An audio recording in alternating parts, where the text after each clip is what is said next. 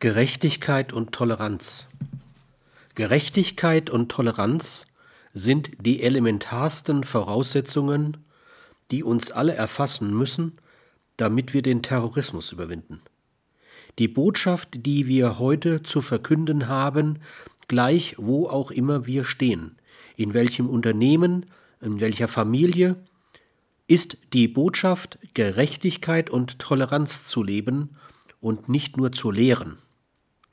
Wenn uns das gelingt, eine Umkehr des Denkens in Gerechtigkeit und Toleranz bei den Massen zu erzeugen, dann, glaube ich, hat auf die Dauer diese Krake Terrorismus keine Chance mehr zu überleben.